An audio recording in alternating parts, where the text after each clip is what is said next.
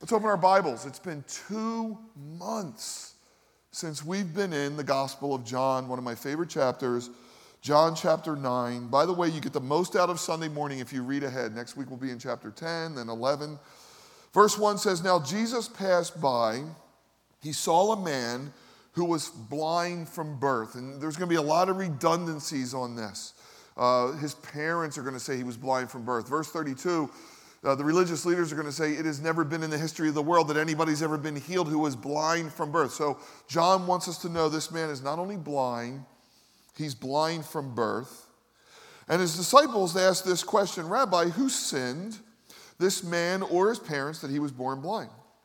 Jesus answered and said, Neither this man nor his parents sinned, but that the works of God should be revealed in him. I must work the works of him who sent me while it is day. The night is coming when no one can work. And as long as I'm in the world, I am the light of the world. And when he said these things, he spat on the ground, made clay with his saliva, and he anointed the eyes of the blind man with clay. If, is, if that where we get the saying, here's mud in your eye, I don't know, but it probably is. And he said to him, Go wash in the pool of Siloam, which is translated sin. And he went and he washed, and he came back seeing. Therefore, the neighbors and those who previously had seen that he was blind said, Is this not he who sat and begged? Some said, This is he. Others said, He is like him. He said, I am he. Therefore, they said to him, How were your eyes open? And he said to him, A man called Jesus made clay and anointed my eyes and said to me, Go wash in the pool of Siloam. And I washed. And I went and I received my sight. Then they said to him, Where is he? And he said, I do not know.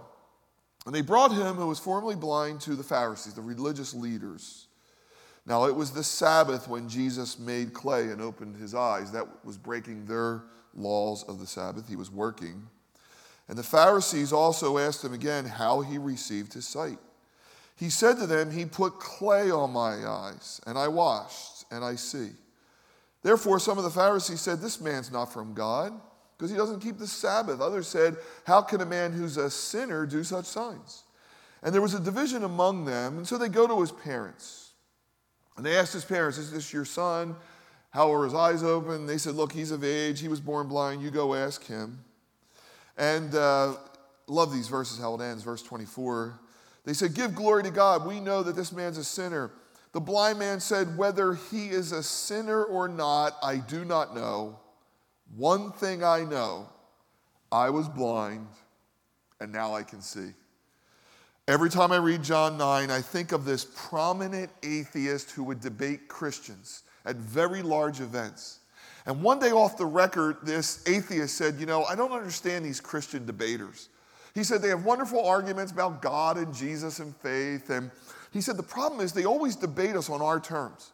They always use logic and talk about philosophy and academic terms. That's all wonderful. He said, I'm still waiting for the one Christian leader to stand up and say, This was the condition of my life before Jesus, and now that Jesus has come in my life, I have radically had a transformation.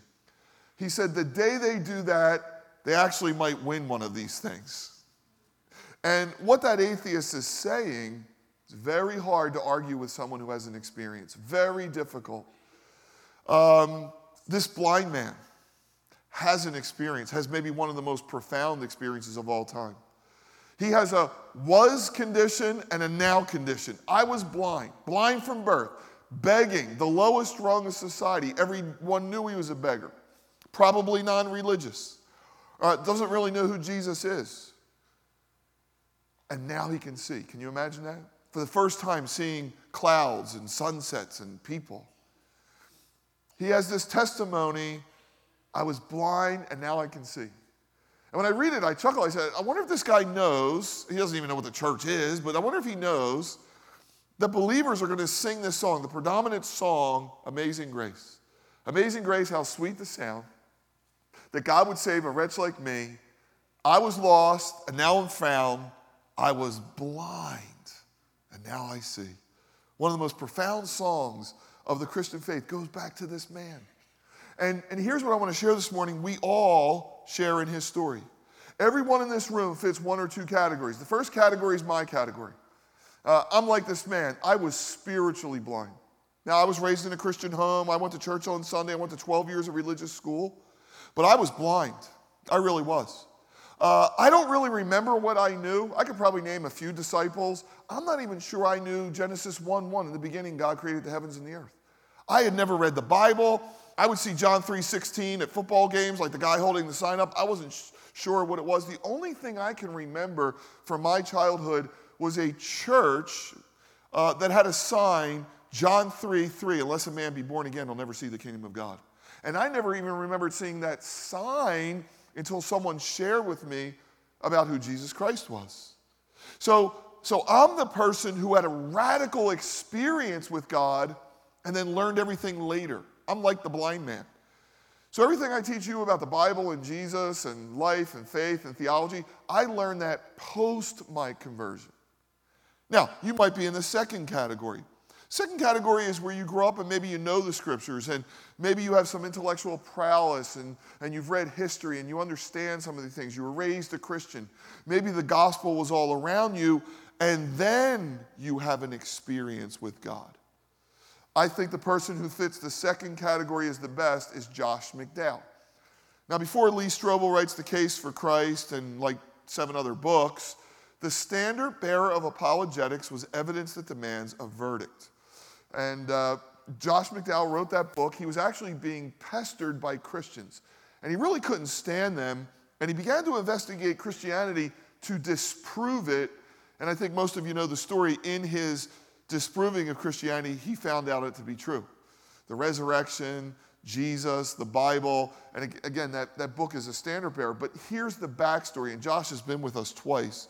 He has this talk called My Dad Was the Town Drunk.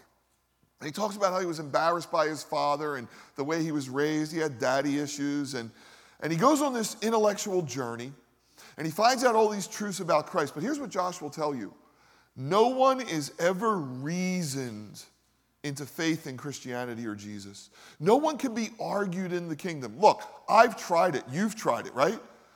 I've badgered people, I've badgered relatives, I've tried to argue. It doesn't work. At the end of the day, it's faith. The Bible says we are saved by grace, it's through faith, it's not of works, it's a gift from God. God's involved. The Holy Spirit comes and He softens a heart, and that's where faith comes from. And Josh McDowell will tell you whatever you believe in your mind has to go 18 inches to your heart. And so you're either in one or two categories. You either had an experience with God and learned knowledge later, or you had knowledge and then later you had an experience with God. Uh, we've been through John long enough to know there's a reason why John is selecting these miracles. There's a reason why he's remembering these. He's already read Matthew, Mark, and Luke. He's already familiar with those healings and those stories. And he's reaching back and he's remembering certain things about Jesus, not because necessarily the healing, that was profound, but something beyond the healing. There's a, there's a message here beyond a man who is blind now seeing. And I, f- I feel like I understand it now because the word sin is used nine times in this chapter. Somehow there's a correlation between sin, blindness, and sight. And so that's what we're going to let develop as we go through it. Uh, the first mention of sin is right in verse 1. The disciples say, Lord, who sinned, this man or his parents that he was born blind. Can you imagine all the questions they must have peppered Jesus with?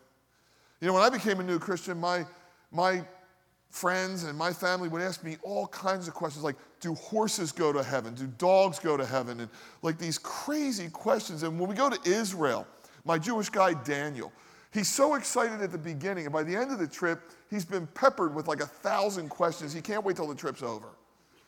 Like we'll be looking out the window at banana grows and he's telling us about agriculture, and somebody will yell from the back of the bus, Where's the Ark of the Covenant? Like, oh my gosh, like, come on, guys, you're embarrassing me. But um, this is a great question. This is a question I would have asked. This is a question we ask at every funeral, at every national disaster. Lord, this man is blind. Why? Now, they were Jewish boys, they knew the scriptures. they knew enough to think that every disability, their worldview was this wasn't the world God created. This, this wasn't meant to be. And they understood Genesis 3, the fall, right? This isn't God's world, but because of sin, the world looks this way.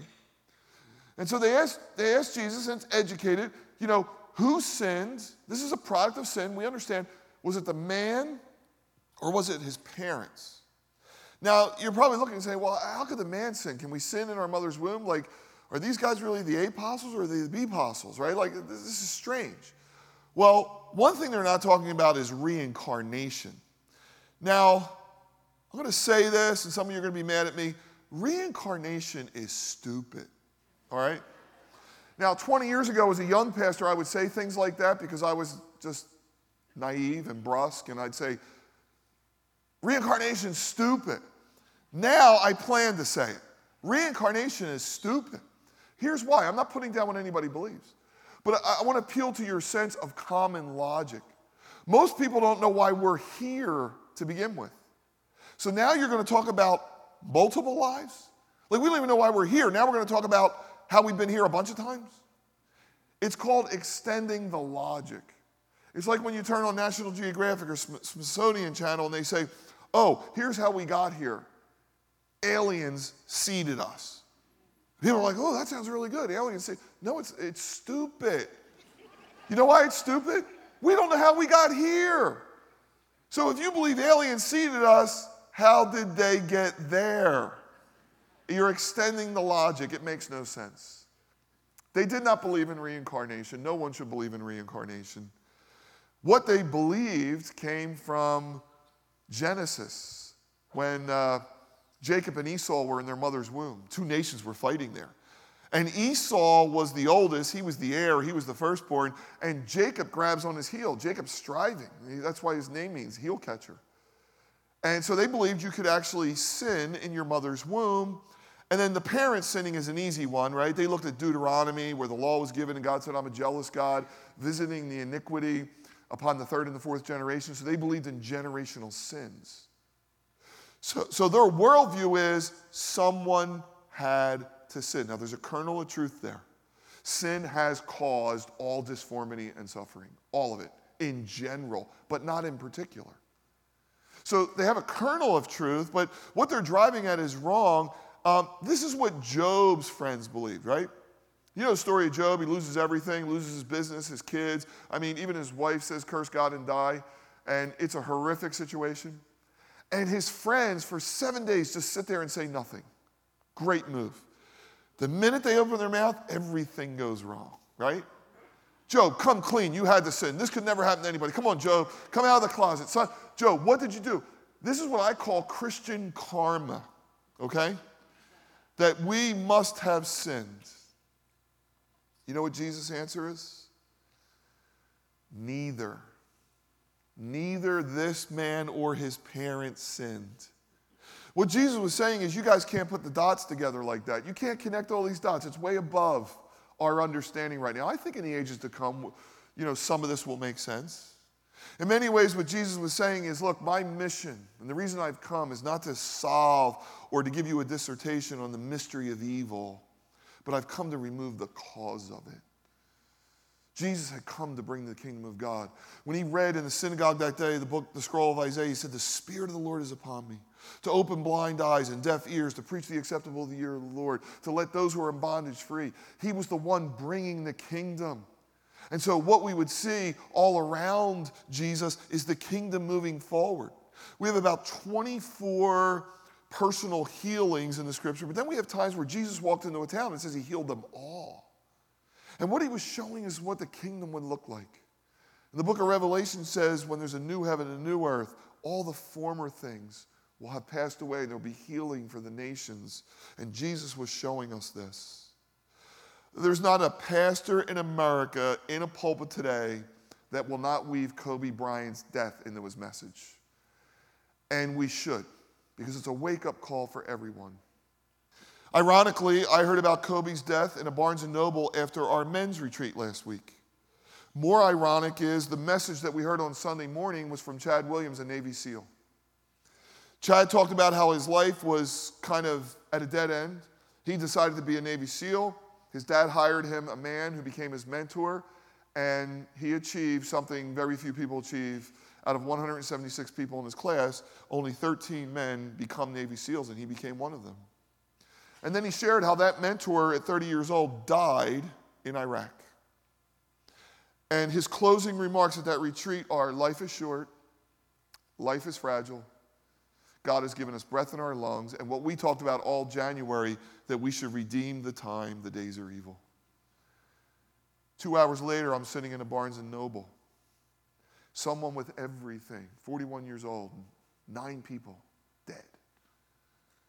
And of course, what happens is why? Why Kobe Bryant? Uh, why a Navy SEAL who's 30 years old? Why is somebody taking the prime of their life? This isn't 80 or 90 year olds, people that are sick. These are people right in the prime of life. The why questions. Why does this happen? Why is there suffering? Why is there pain? One of the things we can't do is give simple answers as Christians. We can't give simple answers like, well, this was God's will.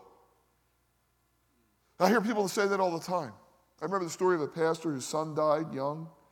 And that night, people were coming over and they were bringing dishes of food and they would walk in and say, Pastor, it was the Lord's will that your son died. And finally, after the 30th person said that, he banged his fist on the table and he said, You think it was the Lord's will? You think it was the Lord's will when my son had too much to drink? You think it was the Lord's will when his windshield wiper didn't work? You think it was the Lord's will when there was a faulty guardrail? And he looked at everybody in that room. and He said, When my son's car crashed into that river, God was the first to shed a tear. But the idea that we could ever understand these things is so far beneath us. We see through a glass dimly. We're going to see Jesus raise Lazarus from the dead, and we're going to see God weeping that we would ever die, God weeping that we would ever experience pain, God weeping that we would ever go through these things. Jesus makes it clear we can't put these things together. In one of the clearest places in all the gospel where he, where he kind of opens this up is Luke 13 4, where Jesus comments on a current event, which was very rare in his ministry. He said, Those 18 on whom the tower of Siloam fell and killed them, he said, Do you think they were worse sinners than all who lived in Jerusalem? I tell you, no. And unless you repent, you will likewise perish.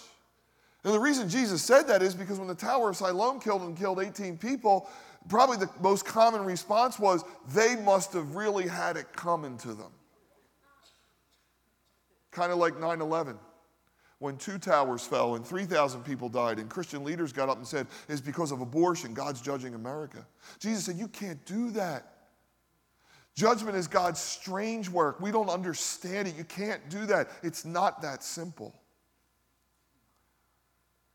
And so he makes it very clear neither this man nor his parents sinned, but that the glory of God might be revealed. He healed the man. Now, I don't want to get into the Greek on Sunday morning, it's complex. Let me say this. In the Greek, there's no punctuation, and you can find a Greek scholar who can read this one way or the other. You can find a Greek scholar who will tell you, for the glory of God, this man was healed, which leads people to say, well, this man was born blind, so Jesus could come and heal them. I disagree with that. And the reason I can disagree with it is I can find all the other Greek scholars who say that's another way to interpret it. Every Greek scholar worth his salt that I have read says it can be read either way. When it can be read either way, you have to go with the totality of Scripture. And I think the totality of Scripture says we will never understand pain and suffering. The one thing we do understand is we have a God who suffered. And we also understand that God is working all things for the good, right? Romans 8. In other words, God doesn't waste suffering. It's not by chance. Now, it's not, he didn't cause it. That's the whole book of Job, but he doesn't waste it. So this past week was the 75th anniversary of the Holocaust. If you've never read anything about the Holocaust, you probably should. It is one of the most amazing feats of evil 75 years ago, an industrialized nation put Jewish people who were flourishing and thriving in ovens.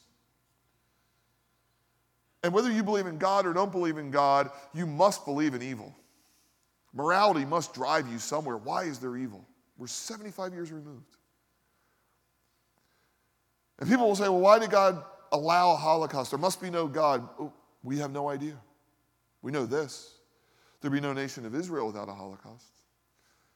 And you think about all the Jews you know, migrated back and what that nation has become, and, and Jesus is going to return there. And, and you begin to understand a little bit of, of, of how God has brought some sense out of that suffering. But we'll never understand. Now, the method of the healing is somewhat interesting, right? Sometimes Jesus says, Be healed.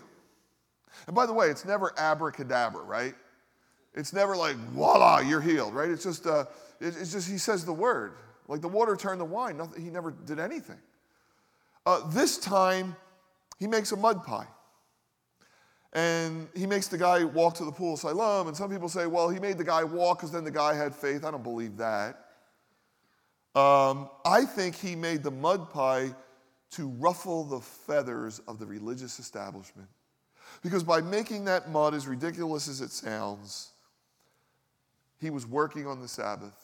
And they couldn't comprehend, even though someone was transformed before their eyes, that was the purpose of religion, that this guy could break one of their rules. He could not be from God. Um, the, the miracle is astounding. Jesus healed about 24 individuals outside of healing everyone. The most profound, we're going to look at in two weeks, raising the dead. Blindness, he healed blindness four times. Healing blind eyes, probably at the top of the ladder.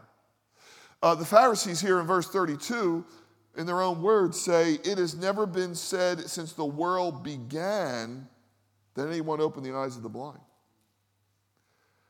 I chuckle when people say, Oh, yeah, back then, you know, everybody got raised from dead. Every, Everybody was healed of blind. No, those people weren't stupid. They built the pyramids and the Parthenon and, you know, invented algebra. And like, come on.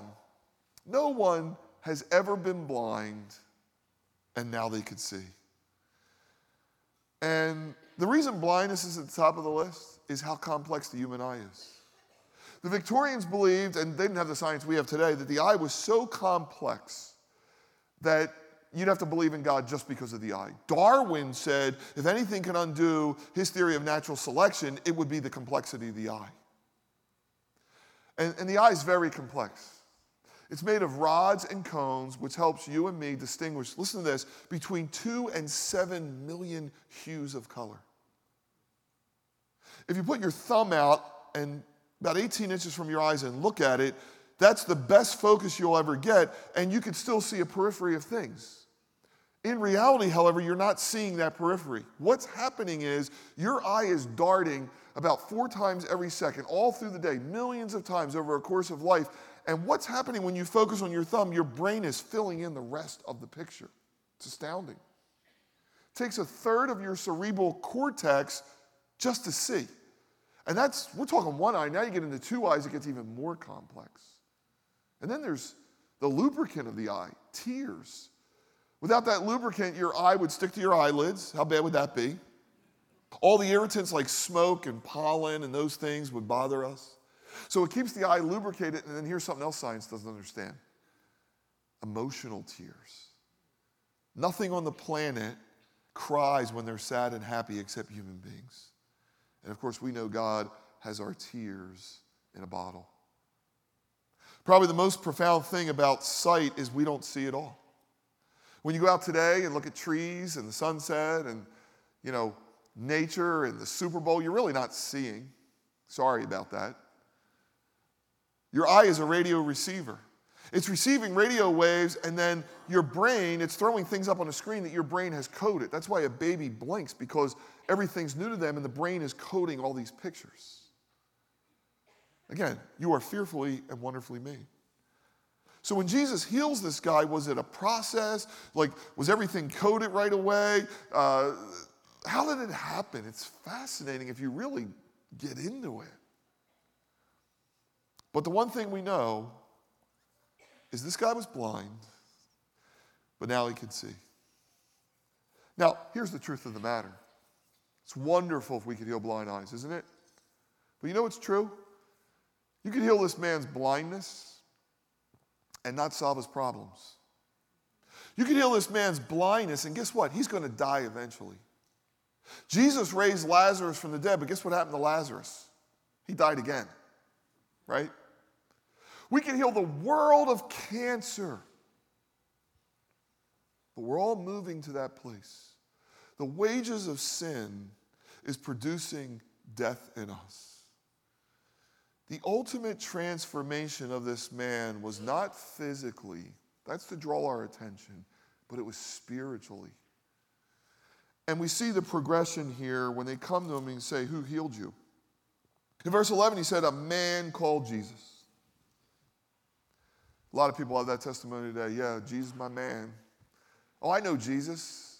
He's one of the greatest guys that ever lived. He said, Turn the other cheek. And then they kind of badger him a little, and he goes on and he said, uh, verse 17, he's a prophet. Remember, this guy doesn't know anything. He's a religious leader. A lot of people know that about Jesus. But the ultimate transformation comes in verse 35 when Jesus finds the man. He's been cast out of the temple. And Jesus finds him and says, uh, Do you believe in the Son of God? The man said, Who is he, Lord, that I might believe in him? Jesus said, You have both seen him, and it is he who is talking with you. He says three words Lord, I believe. And he worshiped him. And that's all it takes.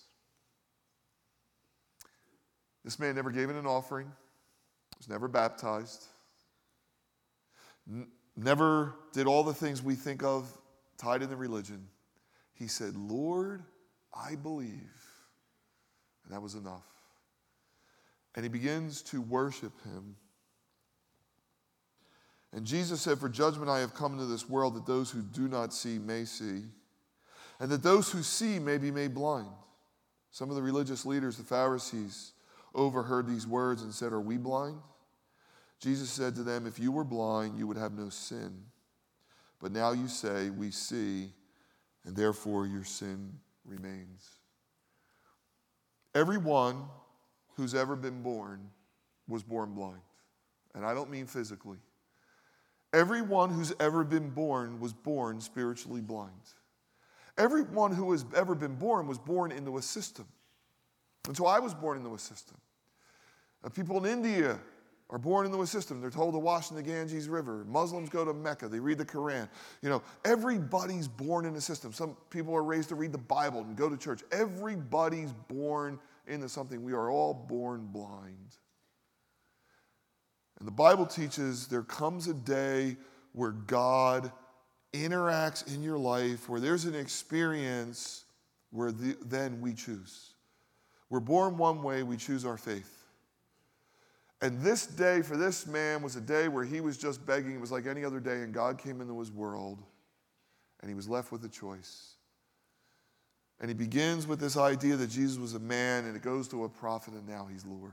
And it happens to every one of us, and it happens different ways. For me on a college campus, for some people, it's in a car or watching TV, or a friend comes to their home. Some way, somehow, God enters your world. And Jesus said it here that if God didn't enter your world, there would be no such thing as sin. God has to reveal himself. But once he reveals himself, the choice is yours. Now, this man has a profound experience. I was blind and now I see. And what happened? Religion excommunicated him. You know, when he was blind, religion accepted him. Religion couldn't do anything with him. But now that he could see, he's excommunicated. This happened to me, by the way. Maybe it happened to you. So I get radically saved on a college campus. I'm reading the Bible. I'm all fired up. Spring break comes. I come home to my local church and I make a appointment with a minister. I'm really excited. I'm going to tell him how my life has changed. And man, I read the Bible now and I'm excited for God. And he said, uh, I saw you in communion today. I said, Yeah, man, I'm really excited. I'm on fire. He goes, Yeah, but did you go to communion before? Did you go to confession before you went to communion? I'm like, uh, No. He said, Well, that's a sin. And I had read enough of the Bible where I knew this verse in 1 John that if you confess your sins to God, He's faithful and just, and there's no mediator between God and man. Like, just in your room, you can confess your sins to God. So I kind of, I was proud of myself. I actually quoted my first verse to somebody. And he got out this dusty book and he said, No, no, no, no, no. And he begins to read me church law. And that's when I knew this was it. that I was excommunicated by religion and that God would have me on a new journey. John writes this story to tell us that it wasn't really the man who was blind, Judaism was blind. To the people that were chosen, that were given the oracles and the covenants of God, to the people that were, you know, the apple of God's eye who had everything, they become spiritually blind. Blinded by tradition, blinded by greed, blinded by money, blinded by status, blinded by power. You know what's tragic about this? Jesus said if the blind follow the blind, they both fall in the ditch. Sad. The blind follow the blind, they both fall in the ditch. John tells this story to say, you know, this was a day where a man got excommunicated by religion, but also a day where a man excommunicated religion, traded it in for relationship with the Savior. And I'm sure grew by leaps and bounds. We were all born blind. We were all on the road that leads to destruction. The Bible says, when we were yet sinners, Christ died for us.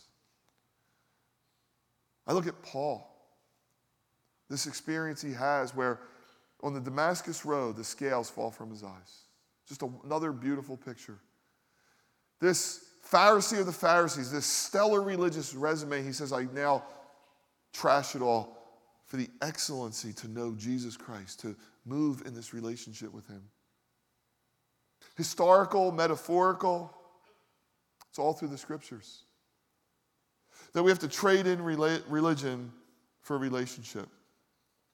Jesus was the way to God, the truth of God, He's the life of God. You know what's funny? You know, I had this profound experience with God, and now I have all the knowledge. There's not a human being on the planet, there's not an event that can happen on this planet where you could ever talk me out of my faith. I've seen a lot of bad things. I stood around a lot of grave sites, and you'll never talk me out of it. Because not only do I believe, not only is it by faith, you know, I had a profound experience with the Holy Spirit. And I agree with Paul said. Paul said, you know, God has given us the Holy Spirit. He's the down payment of our inheritance. For 37 years, I've heard the Spirit, I've walked in the Spirit, I've lived a life in the Spirit. And, and what I am so amazed by is what I've seen. For 37 years, I have seen the kingdom of God. I've seen God's people. I've learned the Bible, which was new to me. This whole subculture I would have never seen. I would have never seen the kingdom. And I am so thankful to God, and I'm so thankful to God that, that as I grow older and my appointment with destiny gets closer, that these things become richer and pure. And, and I can see through the neon lights of the world. You know, I look at ambition and power and money and I see right through it. And I'm not saying that there's sins don't ensnare me and the temptations of the world, but, but I can see through them. I was sitting in that Barnes and Noble and I was thinking about how Kobe's death is a wake up call to so many. And then I was thinking about you and I don't need wake up calls. Because we have this wonderful mechanism called the church where every week we come and you know we hear from God and we have this feedback and we talk about things and we share life together and we know this is the truth about life. We know life is fragile. We know it's short. We don't have all the answers to the why questions. But there's a God that we trust and that we can leave it to him. Thomas Aquinas, who swims in the very deep end of the pool, so if you don't get this, don't worry about it, said, Love is born of an earnest consideration of the object loved. Love follows knowledge. Love is an emotional response aroused in the will by visions of the good. Contrary to what is often said, love is never blind, though it may not see rightly, and it cannot exist without some vision of the beloved. Some vision of the beloved. There's something about God that drew us, there's something about Jesus that we love. Love has something it's enamored with. And you know, probably deeper than our desire to be loved is our desire to love. It's unbelievable. There, there, there's this tremendous desire to be loved. We all have it. But there's probably a greater desire to love, to show our affection towards someone else or towards God because that's the way we were made. And again, life goes sideways when that love goes in all other directions. Two things will mask your need for the love of God one, a relationship, and two, having a child. People that get married or find someone they're dating, you know, all of a sudden we don't need God because now I have someone, but that wanes. Then you get mask it with children. That's why when children leave, people fall apart. The love of God, the love for God, it's got to be at the top of the list. So back to Barnes and Noble. I go there after the retreat, and I'm walking around looking for a couple books to read, and I see a book called Transform. There's a black man on the cover. His name is Remi Adeleke, and I read the subtitle A Navy SEAL's Unlikely Journey from the Throne of Africa to the streets of the Bronx to defying all odds. And when I see that, I think that's code for this dude got saved. I'm like, what's God doing? Saving all these Navy SEALs? Like, come on. So I paged through the book, and yeah, that's what happened. There's a chapter called The Ultimate Transformation. This is a guy who was living a horrific lifestyle. Long story short, people get involved with his life, bring him to church. He says that prayer Lord, I believe one day. And he said, I'd be lying if I felt electricity surge up and down my body, or if I fell on the floor to convulsions. That experience wasn't that way. That never happened, but what did happen is I had an instant peace. A peace that softly spoke these words You're forgiven. Everything will be okay. In the four month period after I committed my life to Jesus, my faith grew exponentially. It was like I had been placed on a rocket ship and shot into a new dimension. Day after day, I would experience miraculous events. I began to feel God's presence. I began to encounter Him in a tangible way, and I had so many dramatic encounters with God. It's all I wanted to do. His life verse became If anyone is in Christ, he's a new creation. Old things have passed away, behold, all things are new. I confessed to my mom about things I'd done, my girlfriend about things I'd done. My language changed, my view of people changed, my view of politics changed. More miraculously, after 12 years of watching pornography and having sex, I completely gave it up and became celibate. Talk about a miracle. It was a transformative time in my life that I will never forget. When he went back to his platoon, they said, Remi, are you okay? Why are you going to church? Why aren't you going to clubs? And I talked to them about the miraculous transformation in my life. Remi's still going to experience pain and suffering. It's part of our lot in this life. And by the way, it always amazes me when this question comes up why, why, why? Because it never comes up the other way. You know, you're never sitting by a pool in Jamaica and you sit there and say, why is it so good right now? Did you ever eat a sandwich? Sandwiches are amazing. Do you ever bite into a sandwich and say, my gosh, God, why are you so good? We all came into this world. We have no idea why we came and how we came in. God created us. And we think there's like this constitution that God owes us 24 7 all of our life of bliss. Like we created the rules of the game. Like it's owed. And if the wages of sin really is death, then we should suffer all day, really, for what we've done. The Bible over and over talks about the goodness of God. He's working all things for our good and His purpose in this life. The ultimate transformation is not to walk through the hospital corridors and heal everyone because they would eventually die. Jesus came to deal the cause of death. And he raised Lazarus to prove it, and then he rose again to prove it. The ultimate transformation is in a human heart and a soul.